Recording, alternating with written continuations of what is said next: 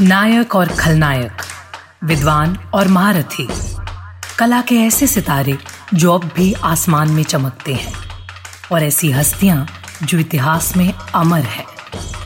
उजले व्यक्तित्व के धनी भी और स्याह पहलुओं के लोग भी। ये वो लोग जो मशहूर है। ये है नामी गिरामी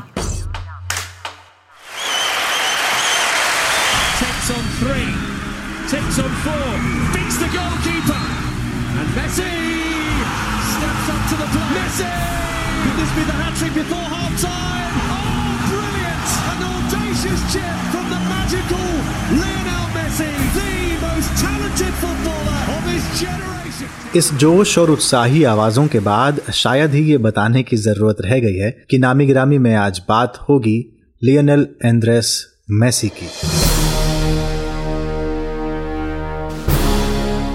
नमस्कार आज तक रेडियो सुन रहे हैं आप। मैं हूँ Anjum Sharma. Mesdames et messieurs, Lionel Messi, sixième ballon d'or!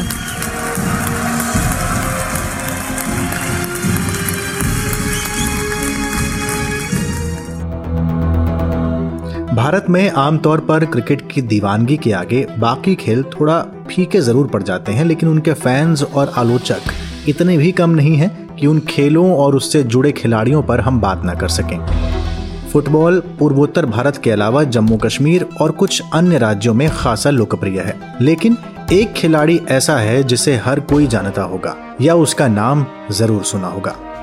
Messi. जो नहीं जानते, वो आज के पॉडकास्ट के बाद कुछ कुछ जान जाएँगे।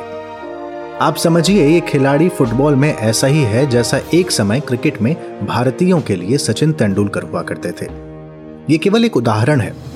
Messi, La Liga team Barcelona और अर्जेंटीना की राष्ट्रीय टीम के लिए खेलते हैं और कहने वाले इन्हें ग्रेटेस्ट ऑफ़ ऑल टाइम यानी महानतम खिलाड़ी की संज्ञा देते हैं। लेकिन मैसी की इस महान या सर्वश्रेष्ठ होने की यात्रा इतनी आसान नहीं है। साल उन्नीस सौ सतासी में अर्जेंटीना में रोसारियो में इनका जन्म हुआ। साधारण परिवार ने असाधारण मैसी की प्रतिभा को पहचाना और मैसी बचपन में ही स्थानीय क्लब ग्रैंडोली और फिर न्यू ओल्ड बॉयज़ क्लब के लिए खेलने लगे। 11 साल के हुए तो पता लगा हार्मोन डेफिशिएंट है।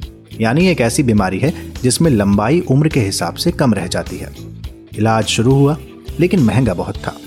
तब बार्सिलोना के स्पोर्ट्स डायरेक्टर को किसी ने मैसी के जादुई पैरों के बारे में बताया।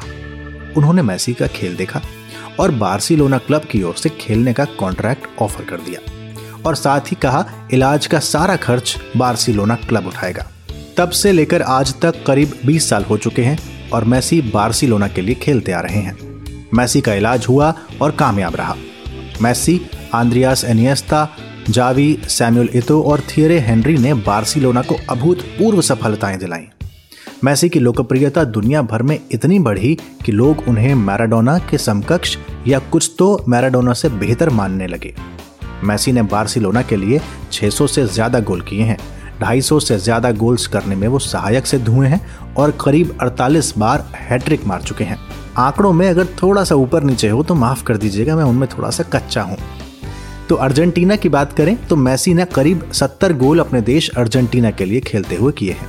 ये कुछ नंबर्स हैं जो मैसी की क्षमताओं की कहानी कहते हैं।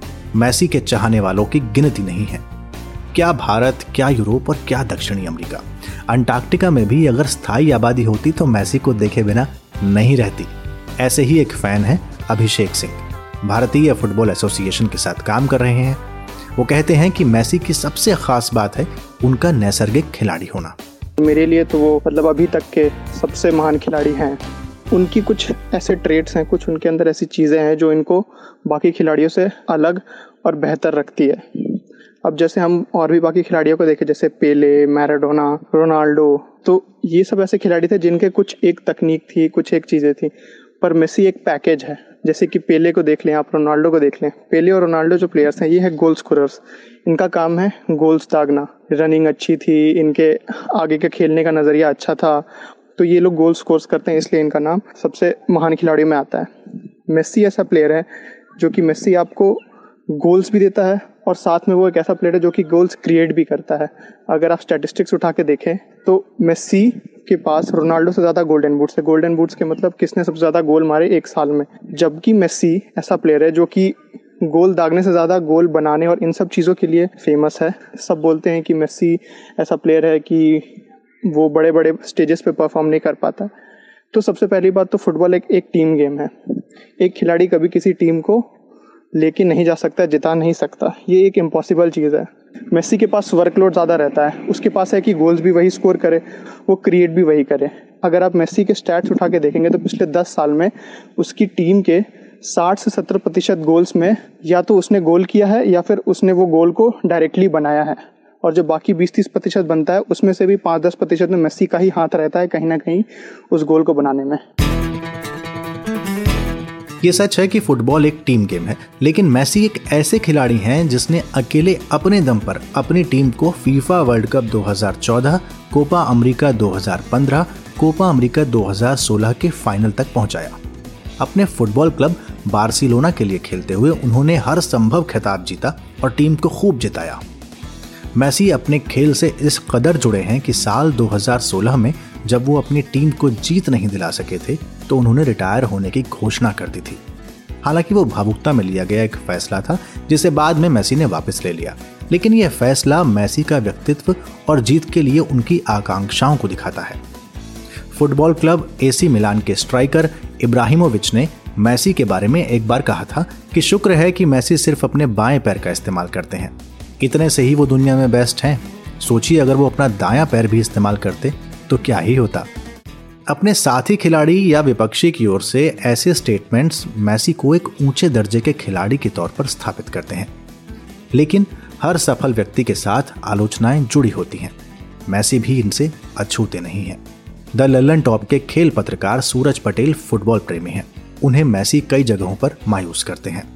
मेसी एक बड़े प्लेयर हैं, बहुत बड़े प्लेयर हैं, बहुत गिफ्टेड प्लेयर हैं, लेकिन बड़े मुकाबलों में अक्सर वो गायब हो जाते हैं।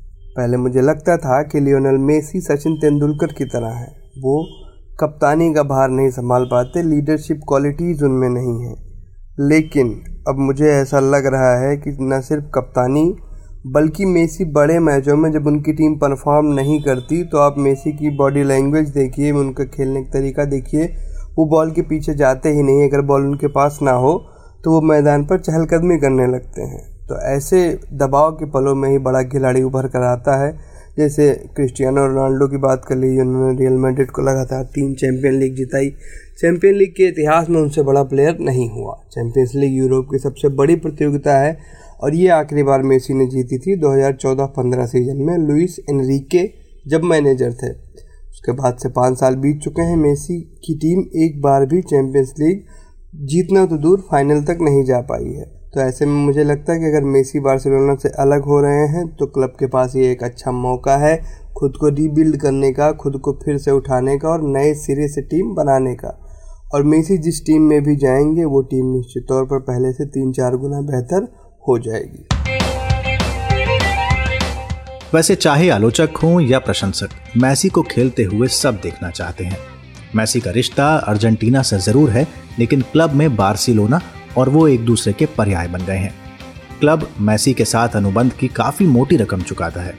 इसका अंदाज़ा इस बात से लगाइए कि अगर मैसी बार्सिलोना छोड़कर किसी और क्लब में जाते हैं तो वो क्लब बार्सिलोना को ट्रांसफ़र फ़ी के तौर पर करीब 700 मिलियन यूरो चुकाएगा और यह कीमत मैसी ने खुद कमाई है। मैसी फुटबॉल की दुनिया का सबसे बड़ा निजी पुरस्कार बैलोन दी ओर रिकॉर्ड छह बार जीत चुके हैं। पुरस्कार पाना आपकी प्रतिभा का सार्वजनिक सम्मान ज़रूर होता है, लेकिन महानता का नहीं। महान पुरस्कारों के साथ अपने व्यवहार से बना जाता है। मैसी महान है या नहीं, ये एक लंबी बहस है, लेकिन मानने वाले उनको महानतम मानते हैं। इस बात में कोई शक नहीं है कि मैसी के पास दुनिया का सबसे सधा हुआ फ़र्स्ट टच है। फ्री किक की सबसे बढ़िया लय है, और ड्रिबलर तो वो श्रेष्ठ हैं ही। और अपने इन्हीं सब कौशल से मैसी ने श्रेष्ठता के मानकों को ऊपर उठा दिया है।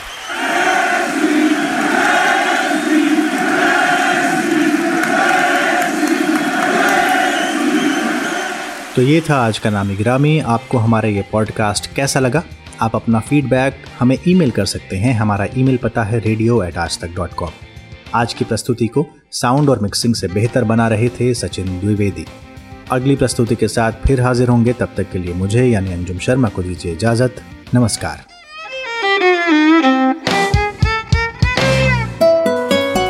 आज तक रेडियो सुनता है सारा जहाँ।